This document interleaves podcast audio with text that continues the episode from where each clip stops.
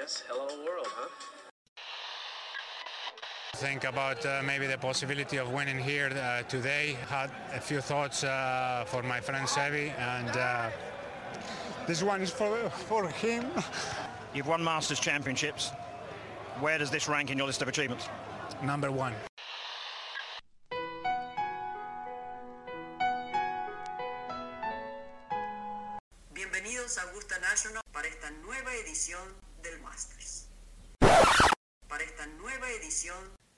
De Golf Sapiens. Hola amigos, bienvenidos a este segundo episodio de Golf Sapiens. Muchas gracias por sus comentarios del primero. Eh, muy buenas reseñas, muy buenas opiniones, de verdad se los agradezco, buen feedback. La idea es ir mejorando poco a poco y pues que nos la pasemos bien platicando de golf. Ya tenemos un mail del podcast golfsapiens.gmail.com para que por ahí me puedan mandar todas las dudas que tengan, comentarios, todo se vale por ahí, puede ser bueno o malo. Esta semana última, después de lanzar el primer episodio, recibí más preguntas que nunca y más comentarios y más gente que ni sabía que estaba tan picada con el golf me buscó. Entonces parece que vamos por buen camino y la idea es seguir por aquí y entrar mucho más a fondo en muchos temas. En el episodio de hoy vamos a hacer un pequeño recap de qué pasó en el Century Tournament of Champions. Vamos a platicar un par de notas y información simpática y curiosa de jugadores del tour. Y después vamos a entrar a fondo en qué es Strokes Gained, cómo funciona, de dónde viene, etc. Esto siempre nos servirá y estaremos platicando mucho de ello en adelante para saber quién jugó bien en X periodo, en X torneo. Eh, y esto se usará mucho para entrar en detalle de los lineups de fantasy, de quienes pintan para hacer una buena apuesta, para ya sea quedar en cierto lugar o pasar el corte, etc. Así que sin más preámbulo, vamos a ello. ¿Qué pasó este fin de semana en el Century Tournament of Champions en Hawái? Que es un campo espectacular, la verdad es que me encanta cómo, aunque no empieza aquí la temporada 2021, es el primer torneo oficial que suele valer para los jugadores importantes de la temporada. Siempre es un placer ver este campo, las vistas que tiene. Eh, la verdad es que es de los campos que más me gustaría jugar y suele ser divertido. Suele haber bu buenos jugadores y ese cierre con ese par 5 suele tener mucha acción. Eh, lo primero de todo es por qué jugó Abraham Anser, ¿no? Este torneo es para todos aquellos que ganaron algún torneo durante la temporada anterior, que no es el caso de Abraham, no aún, sabemos que no tarda, pero no ganó. La razón por la que jugó fue que al haber parado la, la gira eh, durante la pandemia, no hubo tantos ganadores como debería. Entonces hubiera sido un field muy pequeño y como excepción este año invitaron a todos aquellos que calificaron el Tour Championship de la FedEx Cup el año pasado a que se incluyeran a este torneo. Entonces, pues qué bueno que Abraham pudo jugar. Eh, hizo un buen papel. No creo que haya sido justo lo que esperaba. Él siempre sale para ganar. Pero bueno, es un gran calentamiento para la siguiente semana. El Sony, que ese ya lo juegan todos los que tengan la tarjeta del Tour. Y pues bueno, ya traer una semana de jugar con los vientos de Hawái, pues siempre es una ventaja. Este campo es campo par 73, cosa simpática, no es, nada común, pero bueno, el hecho de que haya un par 5 más, pues le da un saborcito interesante. Eh, al final se definió todo entre Neiman y Harris English. Neiman el domingo tiró 9 abajo. Eh, no, no, es cosa fácil, menos con esos vientos. Es un jugador que le pega muy bajo la bola y que su, su tiro de, de miedo, su tiro que garantiza el fairway es un tiro muy bajo. Pega ahí unos drives con, con una trayectoria súper baja que le ayuda mucho. Y pues bueno, no tiró 10 abajo porque falló un pot regalado en el 18, que aparte le hubiera dado la victoria directo sin tener que pasar por el desempate, ¿no? Eh, por otro lado, Harris English, que jugó muy bien, no ganaba desde Mayacoba en el 2013, llevaba 7 años y cacho sin ganar. Hizo el tiro del torneo en el hoyo 18, pero no lo aprovechó, la dejó casi dada paga y el tipo, metiéndose pot, ganaba. Y pues como que le temblaron las manos y fueron al desempate, ¿no? Ahí mientras, mientras English hacía este tiro, en las transmisiones criticaron mucho a Neiman porque en vez de irse a tirar bolas esperando irse a este desempate o echar unos pots, se quedó echando risas con Sergio García. La verdad es que me parece, ven, chavo más relajado imposible. Este cuate es muy unido con Sergio García. Eh, desde que empezó su carrera en el Tour ha estado muy cercano a Sergio. Niman era el amateur número uno y obviamente tenía ofertas de todas las universidades que se les ocurran. Pero bueno, Sergio y su manager lo convencieron de que se saltara el college, no valía la pena que fuera a perder el tiempo por allá y se volviera directo pro. Eh, la es que puede ser una decisión que para algunos suena difícil, para él no lo fue. Desde que entró al tour ya había conseguido patrocinio con Adidas y con Ping. Y pues bueno, yo creo que no le ha ido nada mal. Este torneo, aunque quedó en segundo lugar, se metió 782 mil dólares. Y en su carrera, que es bastante corta el PGA Tour, lleva 7.1 millones de dólares. Entonces, bueno, y aparte ya jugó una President's Cup. Nada mal, en vez de estar en la universidad ahí saltándose clases, pues, pues jugar por acá, bastante interesante. Eh, dato curioso, los dos que jugaron el desempate traían bolsa ping y armas ping. Gran anuncio para ellos. La verdad es que no es común, la mayoría de los grandes jugadores juegan con las marcas más conocidas y más famosas. Pero eh, que los dos trajeran ping, pues, pues muy bien para ellos y más porque están haciendo cosas interesantes. En especial sus drives, sus maderas andan muy buenas. Eh, creo que perdonan mucho y pegan durísimo. Yo hasta hace un par de años traía un Drive Ping, un G30, que la es que pegaba durísimo y me encantaba. Por ahí lo cambié, pero, pero son buenos, aunque no soy nada fan de la marca. Creo que es una muy buena marca que hace buenas cosas y ha sido de los líderes durante muchísimo tiempo. El que se quedó muy cerca y era uno de los grandes favoritos era Justin Thomas, que por ahí se echó un tripod en el 17 que lo sacó bastante de juego. Si metía ese Verdi o par y Verdi en el 18, que también pintaba bastante fácil, siendo que todos estaban llegando de dos. Pues se hubiera ido ahí un desempate de tres, que hubiera estado muy divertido. Pero bueno, lo más interesante de JT este fin de semana es que lo crucificaron los medios. Por ahí falló un potcito, se quedó corto y se dijo a sí mismo faggot. ¿Qué golfista no se ha llamado a sí mismo pinche putito? ¿Cómo no le llegaste? Eh, no falta el amigo que te diga, se te cayó el brasier la verdad es que me parece bastante normal, pero bueno, no lo perdonaron, el pobre tipo tuvo que salir a pedir perdón. Entiendo que, en el tour hay que tener cuidado y más cuando traes un micrófono, pero siento que la gente exagera a veces. Eh, no creo honestamente que sea un canto homofóbico. Todo mundo sabe que cuando te enojas contigo mismo te dices una sarta de barbaridades impresionante y que no va a nadie más que a ti, ¿no? Pero bueno, el tipo tuvo que salir ahí a pedir perdón y decir que nunca iba a pasar. Si no me equivoco, tiene el récord de los que más Fox ha dicho en la cámara y en, las transmisiones. Tipo simpático y pues como buen golfista hay que, hay que inventar madres. Entonces de alguna manera otra hay que sacar el coraje. Pero bueno, por eso tuvo que pasar Justin Thomas. Eh, algo que noté en la bolsa de Harris English, que pues fue el ganador, eh, trae un gadget que se llama Orange Whip. Este Orange Whip, imagínense que es como un drive y un cuarto más o menos, es, un poco más largo. Es una varilla bastante aguada de hule y en la cabeza tiene una pelota naranja, como el tamaño de una naranja, y sirve para calentar y para agarrar ritmo. Si nunca han hecho swings con él, vale la pena. Por ahí venden uno eh, de la marca Skills, que es amarillo.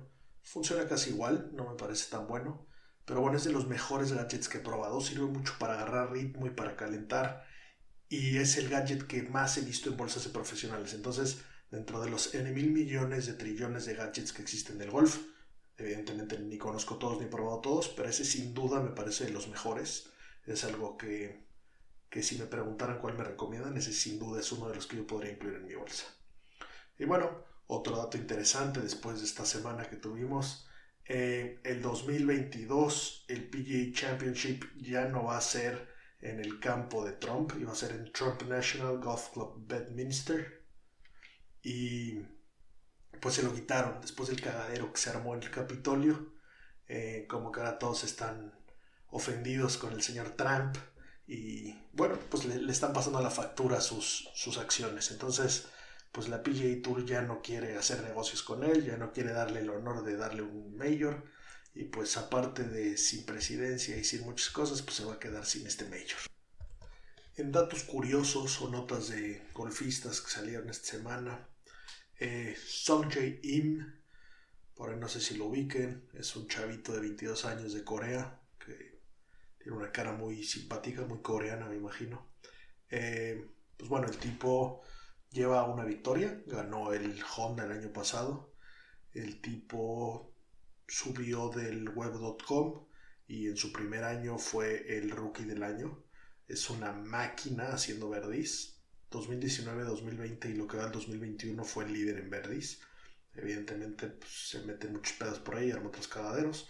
Eh, pero bueno, es un tipo muy exitoso, es un tipo muy talentoso y eh, también jugó la President's Cup. Me cayó muy bien cuando me enteré de, de este cuate porque cuando entró apenas el PGA Tour, su caddy era su mejor amigo y eran nómadas. Tal cual, iban de hotel en hotel, no tenían nada, se movían en coches rentados y pues qué mejor plan que ir con tu mejor compa en la bolsa de hotel en hotel jugando golf y ganándote un billetote. Eh, gran detalle, la verdad es que eso, eso me pareció muy simpático, lo envidié, me hubiera encantado echarme ese, plan a los 21 años.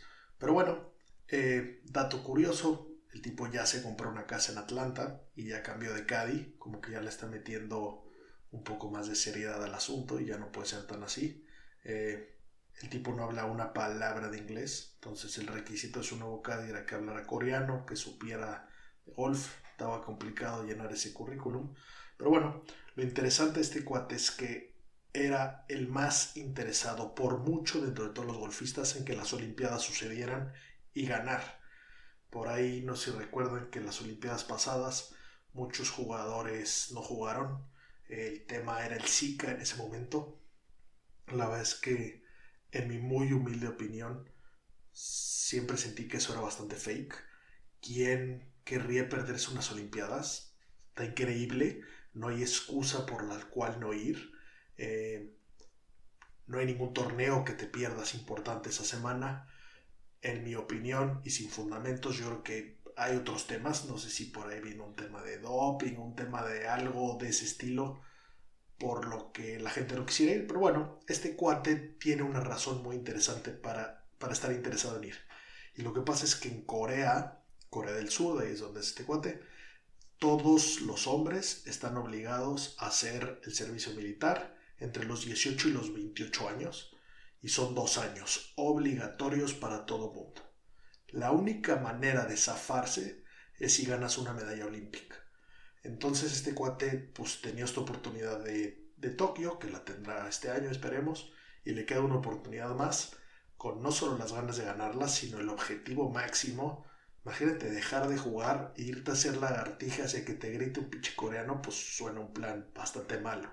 Entonces, está interesante ese tamaño de zanahoria y la vez que esperemos que lo consiga, porque la vez que qué madrazo a tu carrera dejar de jugar dos años para ir a hacer esto, que bueno, entiendo que es un compromiso con tu país, pero pues si hay una manera de no hacerlo y lo consigues, pues creo que vale la pena y esperemos que lo consiga. Dustin Johnson renovó contrato con TaylorMade, lleva ya 14 años con ellos desde que debutó en el PGA y pues bueno, le, ha sido siempre fiel, evidentemente le ha funcionado. Como platicamos la semana pasada, pues todos los años ha ganado por lo menos un torneo. La mayoría de los contratos van de la mano de el ranking mundial, en qué puesto estás. DJ se ha cansado de ser número uno, entonces no, no he podido ver los detalles del contrato, pero de haber renovado por un gran, gran, gran billete y pues sin duda es un gran estandarte para la marca. Entonces, eh, no dudo que haya muchas marcas que hayan querido invitarlo a jugar con ellos. Eh, pero bueno, acaba de renovar con ellos. Como el mismo, el mismo John Ram que debutó este torneo, su nueva bolsa Callaway, firmó 14 bastones y bola, como lo comentamos igual la semana pasada. Pero bueno, el pot, no sé si lo alcanzaron a ver, siguió jugando con su TaylorMade Spider les dijo, ese sí aguántenme tantito, déjenme, me adapto. Y la verdad es que jugó bastante bien, el resultado de Ram fue muy bueno. Yo pude llegar a pensar que le iba a costar más adaptarse, falta ver mucho, pero, pero bueno, DJ sigue con Taylor durante un buen rato.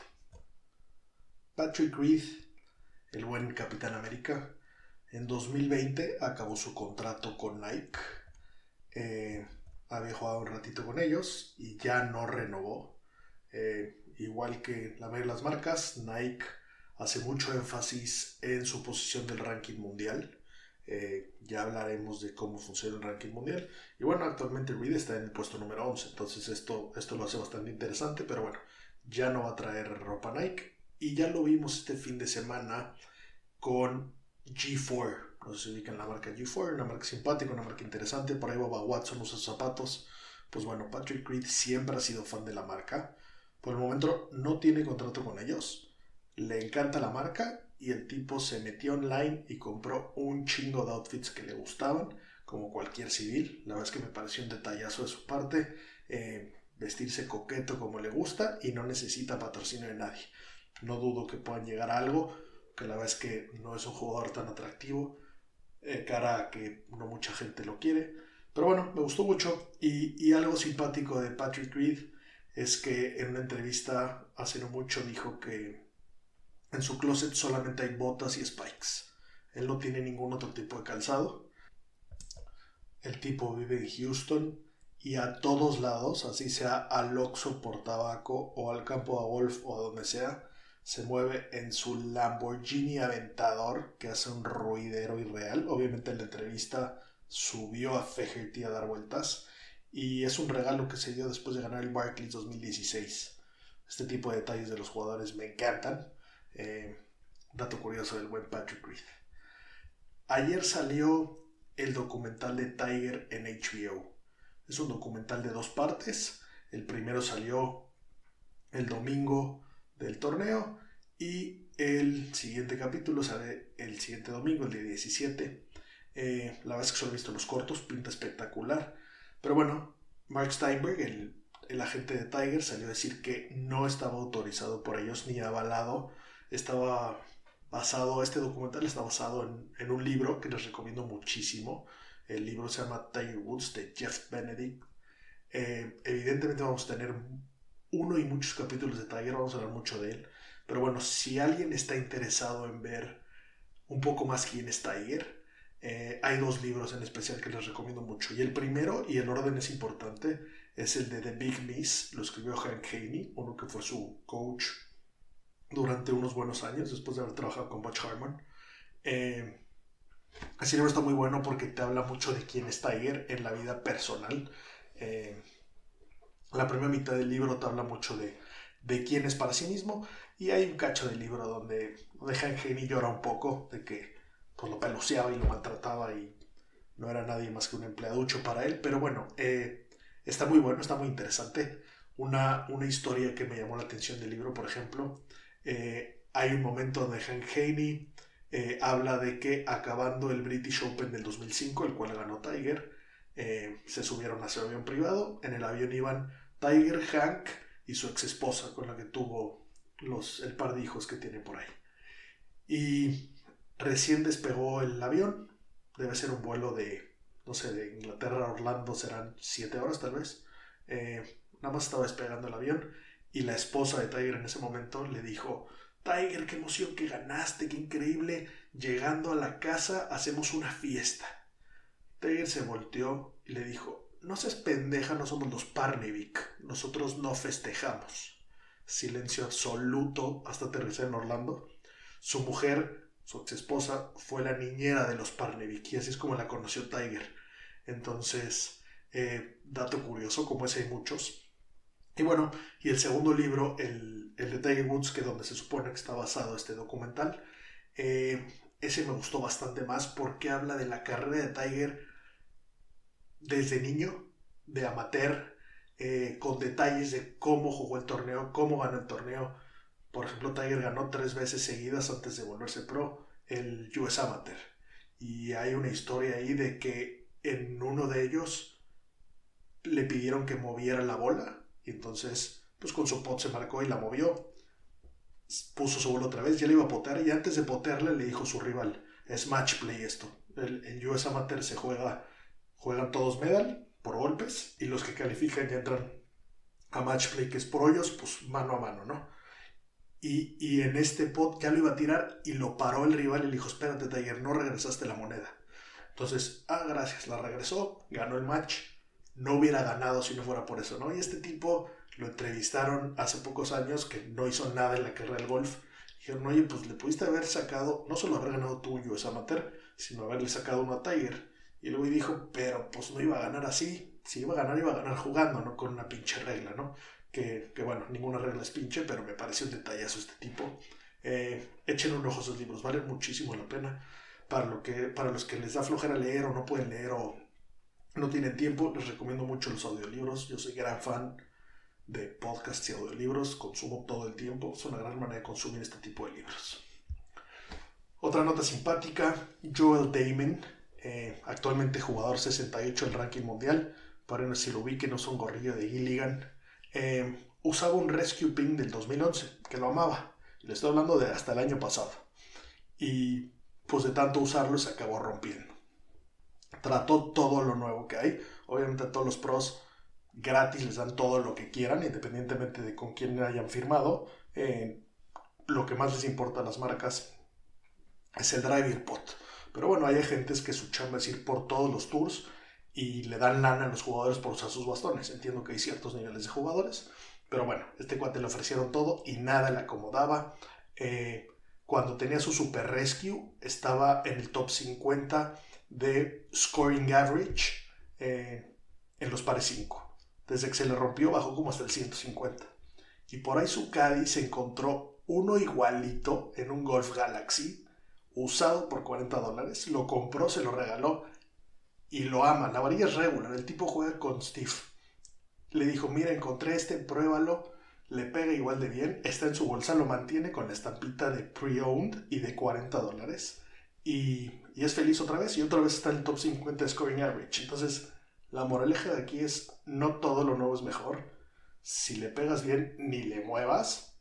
Y si le pegas bien, no uses ese de helicóptero. A todos los que les encanta cuando fallan un tiro hacer volar su bastón, pues avienten el que no les gusta porque no funcione tan bien. Porque pues el bueno eh, luego es difícil de reponerlo. Y bueno, sin más preámbulo, vamos a pasar al detalle de qué es Strokes Gained. ¿Qué es Strokes Gained? Strokes Gained es una manera relativamente nueva de medir el desempeño de los golfistas en todas las diferentes partes del juego. Esta manera de medir fue desarrollada por Mark Brody, un profesor de la Universidad de Columbia, un tipo que aparte tiene un PhD de Stanford en matemáticas aplicadas, básicamente es un Sheldon Cooper adicto al golf.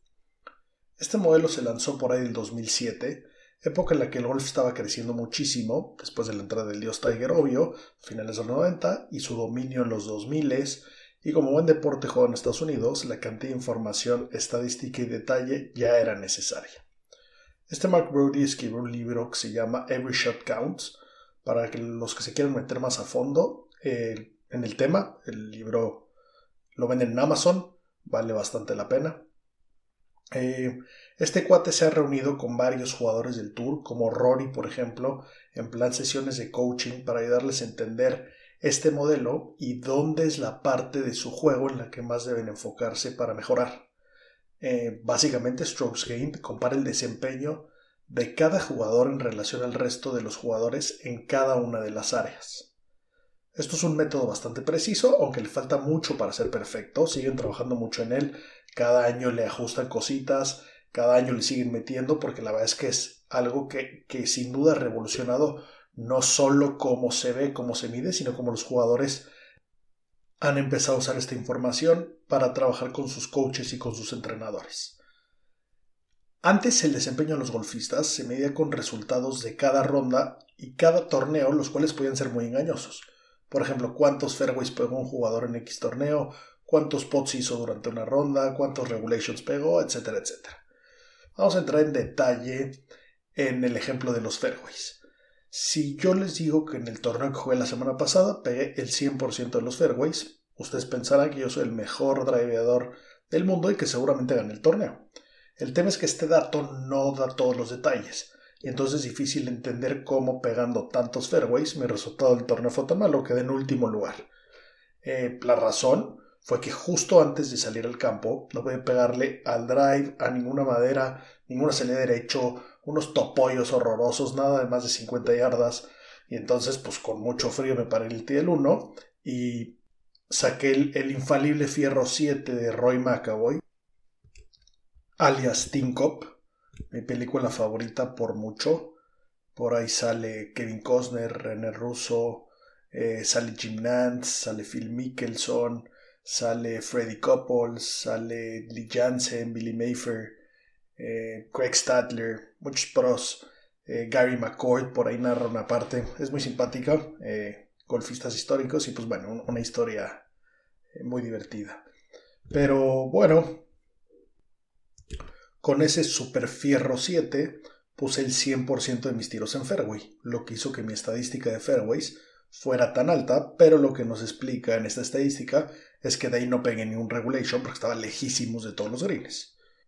Otro ejemplo, también exagerado, pero bueno, deja el punto claro, en ese mismo torneo uno de los participantes completó una ronda con tan solo 18 pots.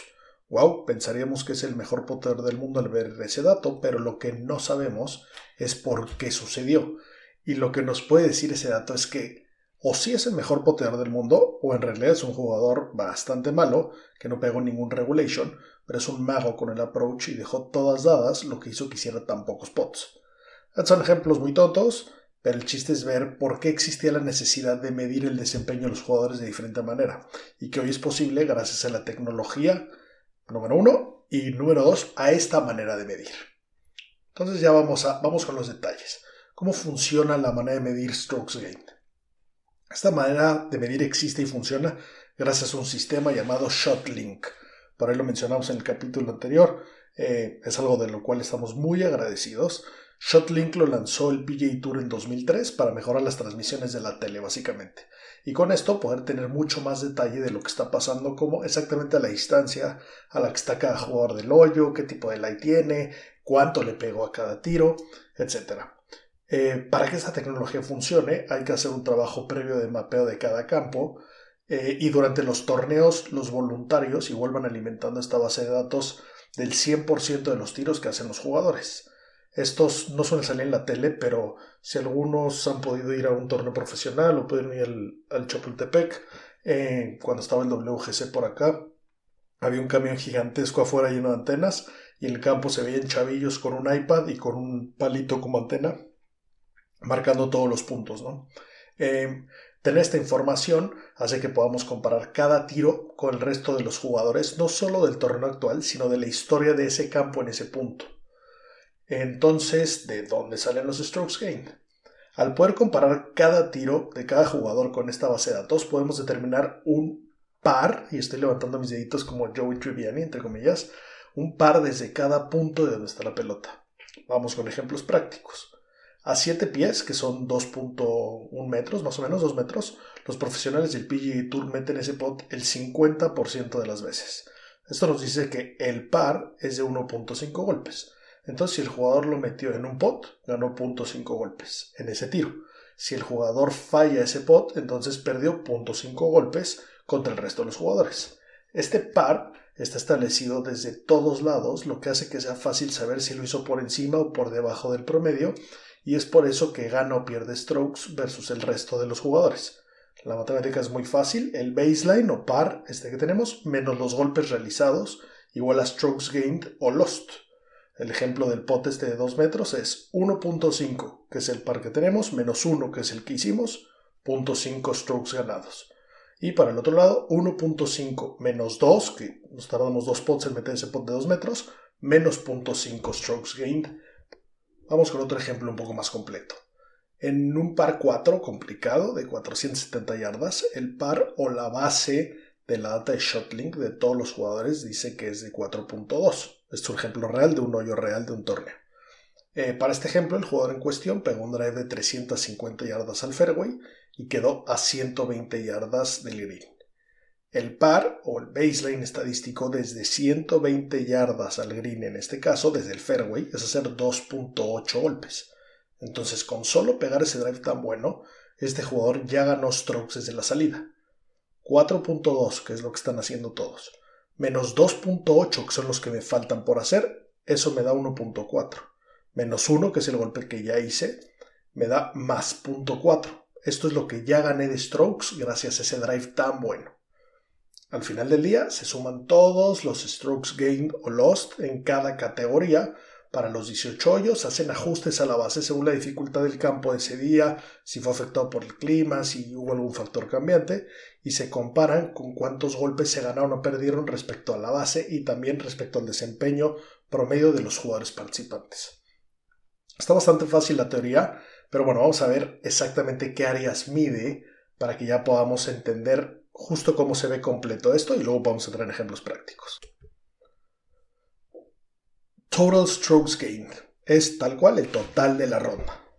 Strokes Gained of the tee. Esto es cuando entren ya a ver las bases en la página del PGA Tour está todo, sale como OTT.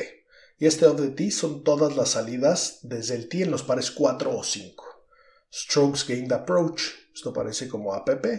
Esto mide todos los tiros que no sean desde la salida en los pares 4 y 5, ni los de alrededor del green, 30 yardas alrededor del green, ni los pots. Strokes Gained Around the Green, ARG.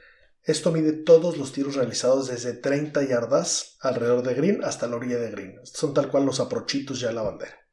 Strokes Gained Putting mide únicamente los pots dentro del green y Strokes Gained T2 Green mide todos los tiros antes de llegar al green. Esta información, como les digo, es súper precisa y ha tomado mucha relevancia no solo para los jugadores para saber dónde tienen que mejorar su juego, sino también para ver qué tiros evitar. Jugador que sabe perfecto que es malo para ciertos tiros en ciertas situaciones, pues o te tiras a pasar o te tiras corto, pero no te quedas ahí, ¿no? Es algo que pasa mucho en los jugadores amateurs, eh, que en un par 5, por ejemplo, pego un super drive centro de fairway y luego saco mi madera, ¿no? Tengo ese instinto de sacar mi madera para darle un chingadazo no iba a llegar a green de todas formas. Entonces, ¿para qué la saqué? Uno, arriesgué muchísimo. Y dos, probablemente que me quede a 100 yardas, pues igual y no soy muy bueno en 100 yardas, ¿no? Igual soy muy bueno a 130, 140. Entonces hay que calcular con cuál, uno, la voy a dejar en fairway y dos, a la distancia que lo hago mucho mejor. Entonces de ahí va, va, voy a empezar a ganar strokes yo mismo jugando con esta estrategia.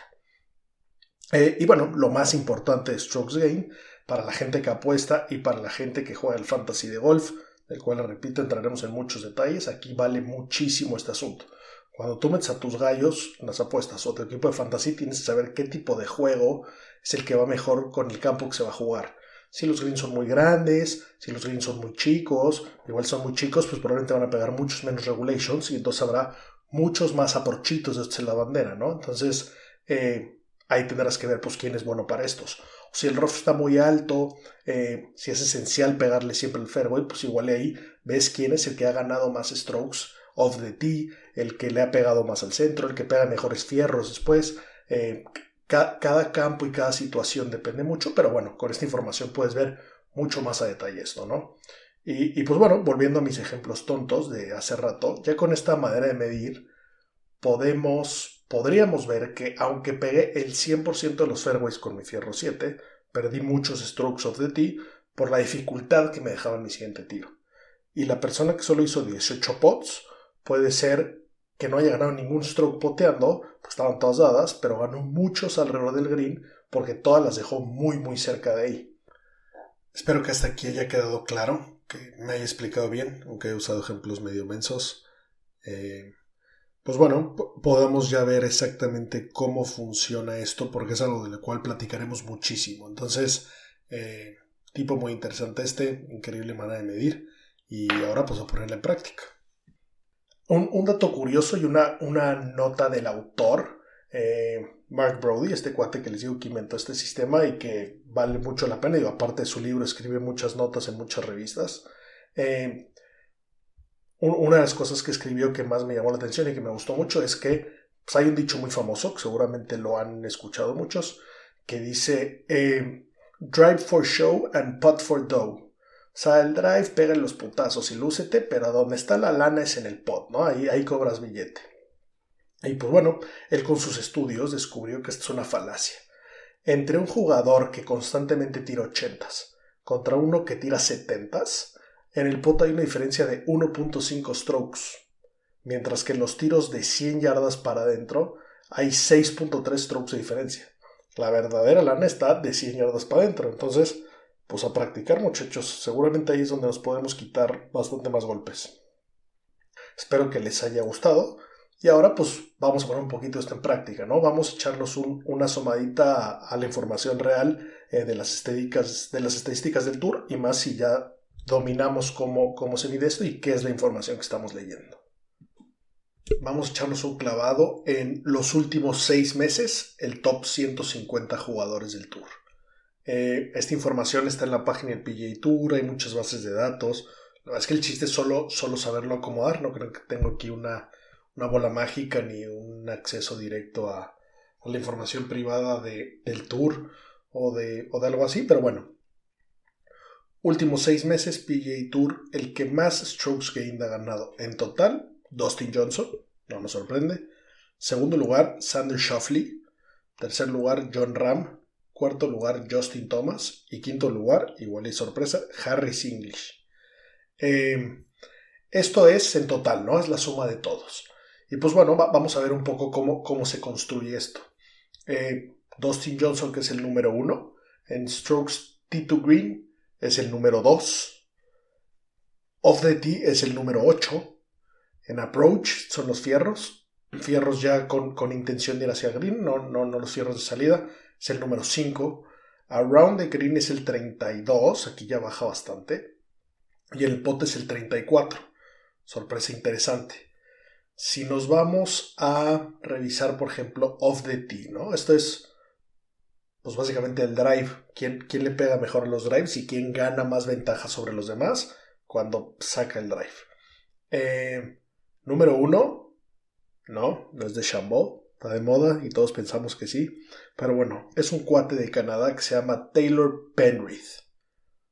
No tengo ni idea quién es Taylor, pero bueno, es el número uno of the tee, impresionante. Es el número dos T2 Green, eso es gracias a ser tan bueno con el drive, es el número 134 en el approach. O sea, le pegar del culo a los fierros de este hermano canadiense, evidentemente al nivel del tour que están. Pero bueno, número 2, Bryson DeChambeau, Ahí sí no nos, no nos sorprende. Número 3, John Ram. Número 4, Rory McElroy. Número 5, Cameron Champ. Eh, me llama la atención Sergio en el 6 y Boba Watson en el 7. Dustin Johnson está hasta el número 8. Vamos a ver fierros. ¿Quién es, ¿Quién es el gallo en estos últimos seis meses? ¿Quién ha estado pegando los mejores fierros? Russell Henley en número 1. Will Salatoris, número 2, este tipo muy interesante, como que por ahí agarró unas exceptions, eh, viene del Country Tour y pues qué manera debería pegar fierros por acá, ¿no? Número 3, Justin Thomas, número 4, Andy Sullivan, número 5, Dustin Johnson. Around the Green, estos son, recuerden, los de 30 yardas hasta la orilla del green. El número 1, Oli Schneider Jans este cuate por ahí se hizo famoso algún día que subió un Stinger que pegó con un fierro, no sé en qué torneo. Y fuera de ahí la es que ha, batallado un poco más. Este cuate es el número uno around the green y el número uno poteando. Ahorita vamos a ver los detalles de pot. Pero en los fierros es el 147, off the tee 148, T2 green el 146. Total está en el lugar 103, Entonces está, bastante malo. Eh, Volviendo a, a Round the Green, después de Oli el número 2, está Taylor Penrith, que era el número 1 en Off the Tee, ¿eh? número 2 aprovechando. Su, gran problema está en, los fierros. Approach como Deus y le pega el drive como Deus, pero los fierros le pega fatal. Bob Colley está el número 3, Steve Streaker, una delicia, un veteranazo, número 4. Harold Varner III es el número 5 around the green. Este tipo simpático, un, negrito todo dar que, que usa todo de Jordan. Por ahí hace poco vi un video que el güey es adicto a jugar Nintendo Online y se hizo Chile de un mexicano que se conocieron en el Call of Duty o no sé cuáles juegos que se platican.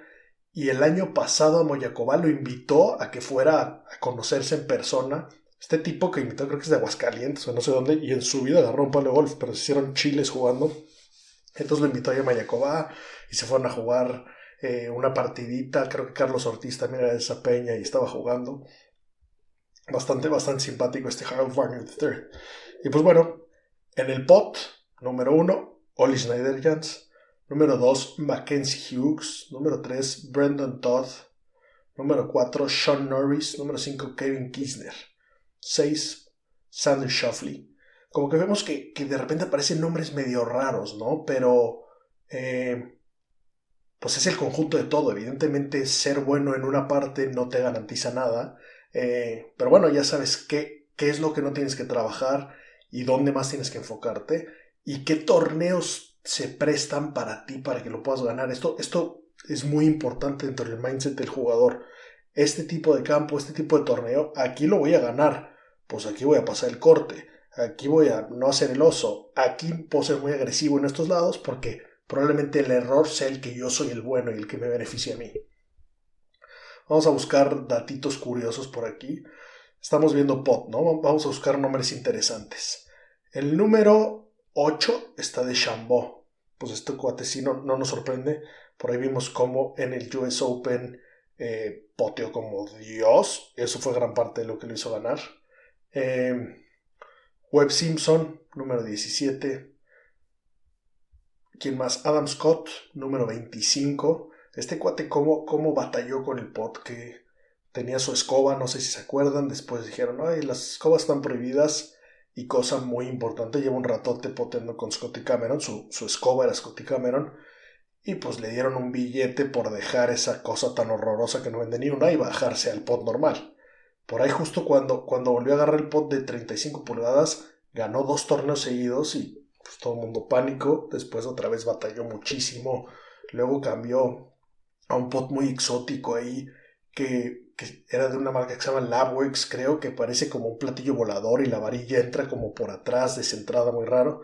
Y bueno, pues ahorita ya volvió a su escoba, nada más que ya no la está anclando, un poco como, como lo hace la eminencia el buen Bernard Langer, que fue a dar cátedra en el Masters a sus muchos años y que no se cansa de ganar en el Champions Tour, hasta que aparece Phil, que lleva 2 de 2. Eh, Abraham Anser, posición 33 de pot. La verdad es que esto está espectacular. Estar, estar en ese tier eh, está muy cañón. Está justamente un spot arriba de Dustin Johnson. Aquí John Ram, número 50. John Ram que vimos que ya eh, este fin de semana en el Century debutó ya su, nueva bolsa con Callaway, firmó los 14 bastones, aunque el pot les pidió tiempo. Trae esta bola Callaway, pero esta semana eh, jugó con, con su Spider de Taylor, supongo que es el cambio más delicadito. Y pues bueno, Justin Thomas está en el 63. Sabemos que eso es lo que, lo que medio le ha, le ha costado, ¿no? A partir de los playoffs, Justin Thomas empezó a trabajar con John Graham de los players de la FedEx, nuevo coach de POT, que seguramente le traerá mejores resultados. Todo lo demás está casi en el top 10. Around the Green es el noveno. Approach en los fierros es el número 3. Off the Tee es el 18. T2 Green es el número 1. Y, y en total es el cuarto. Pero bueno, su peor estadística dentro de todos es por mucho el pot. Rory, el buen Rory, está en posición 71 en el pot y Around the Green en 107. O sea, esos, esos up and downs se ve que le han costado bastante más. Off the T número 4 y Overall número 13. Ricky Fowler que lleva un ratote batallando. Eh, en el pot el número 78. Around the Green el 30. Pero el approach, son los fierros, 127 aquí. Es donde claramente está el problema más gordo. Y pues, quieras o no, hay pocos jugadores que juegan con los fierros Cobra. Entiendo que le han pagado durante mucho tiempo un billetote, obviamente ahorita Bryson, pero pues con unas cosas no comerciales. Eh, ahí luego hay que poner mucho en la balanza si realmente vale la pena cobrar el billetote que te dan por usar los bastones o jugar con los que mejor te, te queden a ti, ¿no? Yo creo que a estos niveles no, no hay duda alguna que debes de traer lo que más te sirva. La cantidad de dinero que, que te diferencia uno, dos días, tres días malos en el tour puede ser mucho más alta que, lo que te estén pagando, ¿no? Que bueno, que igual y Ricky se cosa aparte porque es de los jugadores más mediáticos, la verdad es que es de los más populares, y si lo mides en wins, pues hay varios por ahí que tienen muchos más wins que él, que no son ni cerca de populares ni carismáticos. Ojalá y, ojalá le pueda dar la vuelta, la verdad es que es un gran tipo. Pero bueno, esto es un poco de, de cómo podemos ver cómo funcionan los strokes y para dimensionar pues quién es el bueno y quién es el malo y, y que cuando vemos un drive pues no nos impresionamos tanto. Igual ese que vimos le pegó muy bien o es el que sacaron en la tele, pero en realidad el tipo ha estado batallando mucho. Espero que les haya gustado. Eh, consulten, échense un clavado. Se van a divertir mucho viendo, viendo estadísticas de golf y, un poco más si ya sabes de, de qué van y cómo se construyen. Les recuerdo que el mail es golfsapiens.gmail.com por ahí escríbanme qué les gustó, qué no les gustó. Y suscríbanse al podcast, denle follow en Spotify o suscríbanse en Google o en Apple, por donde sea que consuman su podcast, por ahí ayuda mucho. Y nada, nos vemos pronto con otro capítulo y otro tema. No olviden ver el lado positivo de las cosas. En el golf y en la vida, green es green.